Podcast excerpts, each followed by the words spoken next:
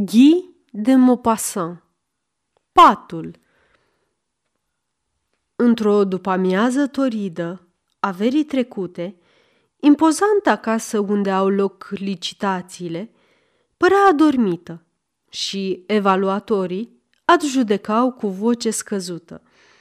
În ultima sală de la primul etaj, într-un colț, zăcea un lot de mătăsuri vechi, de biserică – erau sutane solemne și patrafire elegante, cu ghirlande brodate, care se încolăceau în jurul unor litere simbolice pe un fond de mătase ușor îngălbenită, devenită din albă, cum fusese cândva, crem.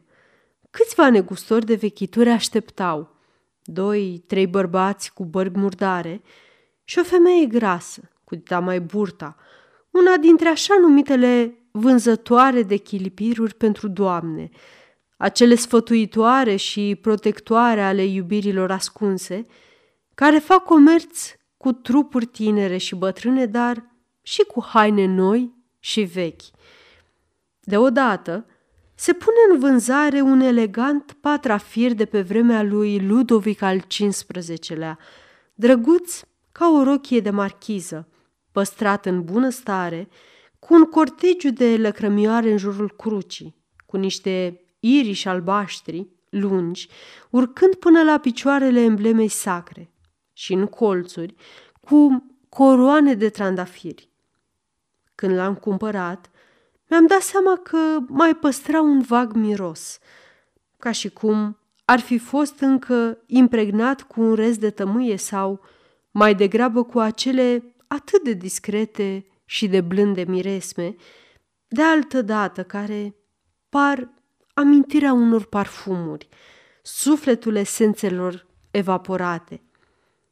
Când l-am adus acasă, am vrut să acopăr cu el un mic scaun al aceleiași epoci încântătoare și tot mânuindu-l pentru a-i lua măsurile, am simțit la degete niște hârtii mototolite. Desfăcând dublura, la picioarele mele au căzut câteva scrisori. Erau îngălbenite de vreme și cerneala ștearsă aducea la culoare cu rugina. O mână fină scrisese, după moda veche, pe o parte a foii îndoite, domnului Abate Arjans. Primele trei scrisori stabileau pur și simplu niște întâlniri dar iată-o pe cea de-a patra. Prietene, sunt bolnavă, suferindă și nu mă mai dau jos din pat. Ploaia îmi bate în geam și eu rămân cu plăcere, ușor visătoare în căldura plăpumii de puf. Am o carte, o carte care îmi place și în care mi se pare că mă regăsesc un pic. Să-ți spun care? Nu, mai dojenii. Apoi, după ce citesc, mă gândesc și vreau să spun ce gânduri îmi trec prin cap.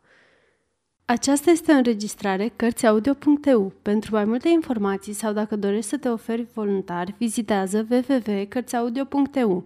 Toate înregistrările Cărțiaudio.eu sunt din domeniu public. Mi-au pus la spate niște perne – ca să stau rezemată și îți scriu pe suportul acela drăguț pe care l-am primit de la tine. Stând de trei zile în pat, exact la patul meu mă gândesc și chiar și în somn mai meditez la el.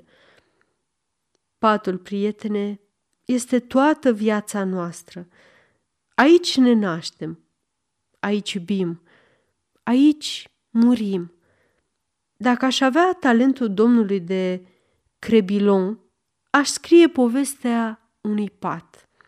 Câte aventuri tulburătoare, groaznice, dar și câte aventuri încântătoare ori înduioșătoare.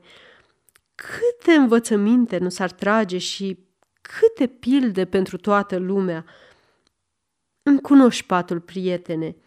Nu o să-ți imaginezi niciodată câte lucruri am descoperit de trei zile încoace despre el și cum îl iubesc tot mai mult.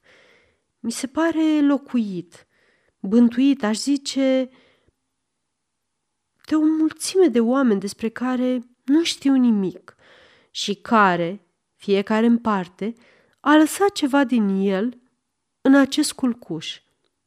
O, nu înțeleg deloc pe cei care cumpără paturi noi, paturi fără memorie. Al meu, al nostru, fiind atât de vechi, atât de uzat și atât de spațios, a găzduit probabil multe existențe de la naștere până la moarte. Gândește-te, prietene, gândește-te la tot. Imaginează-ți vieți întregi între aceste patru coloane, sub această tapiserie reprezentând atâtea personaje, întinsă deasupra capetelor noastre, care a privit atâtea lucruri. Oare ce a văzut de trei secole de când se află acolo? Uite, o femeie întinsă. Din când în când scoate câte un suspin, apoi geme.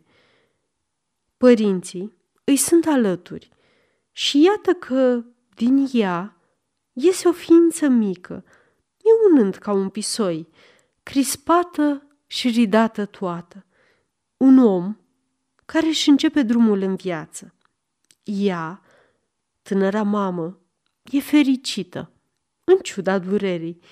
Nu mai poate de fericire, auzind primul țipăt și întinde brațele nerăbdătoare, iar în jurul ei se plânge de bucurie, căci acest ghemotoc viu, separat de ea, înseamnă continuarea familiei, prelungirea sângelui, a inimii și a sufletului bătrânilor care privesc înfrigurați.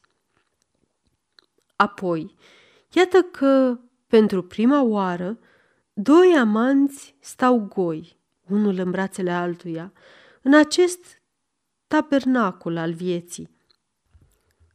Tremură, dar, purtați de bucurie, se simt nemaipomenit de bine unul lângă altul și încet, încet, buzele li se apropie. Acest sărut divin îi contopește. Acest sărut poarta cerului terestru. Acest sărut care preamărește plăcerile lumești, care le promite pe toate, care le anunță și le precede. Iar patul se mișcă, precum o mare agitată, se îndoaie și murmură, pare el însuși însuflețit, vesel căci pe el se împlinește amețitorul mister al iubirii. Ce poate fi mai suav, mai desăvârșit pe lume decât aceste îmbrățișări care fac din două ființe una singură, dând fiecăreia, în același moment, același gând, aceeași dorință și aceeași bucurie pătimașă, care coboară în ele ca un foc devorator și celest. Îți amintești versurile acelea pe care mi le-ai citit anul trecut dintr-un poet antic, nu mai știu care, poate blândul Rosard? Și când în pat vom fi, înlănțuiți, vom deveni lascivi, precum le place amanților ce se dedau în pace, la nebunești răsfățuri sub ceașafuri. Aceste versuri voiam să le brodez pe plafonul patului meu, pe unde Piramu și Tisbe mă privesc în continuu, cu ochii lor de tapiserie. Și gândește-te la moarte, prietene, la toți cei care și-au dat ultima suflare în acest pat, căci el este totodată mormântul speranțelor sfârșite, poarta care închide totul după ce a fost cea care s-a deschis spre lume. Ce de strigăte, de temeri, de suferințe, de disperări îngrozitoare, de gemete de agonie, de mâini întinse spre lucrurile trecute, de chemări la fericiri sfârșite pentru totdeauna. Ce de convulsii, de porcăituri, de grimase, de guri strâmbe, de ochii dați peste cap în acest pat, în care îți scriu de trei secole de când își oferă oamenilor adăpostul său. Gândește-te, patul este simbolul vieții.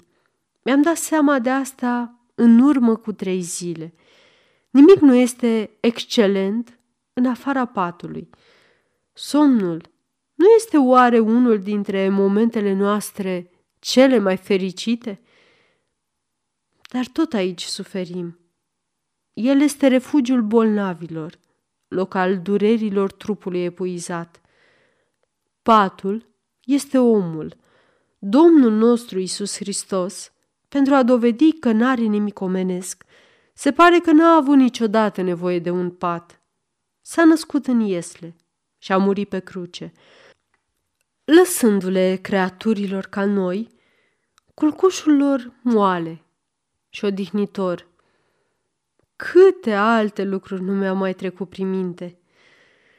Însă n-am timp să ți le spun. Și crezi că mi le-aș aminti pe toate? În plus, sunt deja atât de obosită încât o să-mi dau la o parte pernele de la spate. O să mă întind și o să dorm puțin. Vino să mă vezi mâine, la orele trei. Poate mă voi simți mai bine și vom putea sta de vorbă. Adio, prietene! Îți dau mâinile să mi le săruți și îți întind și buzele.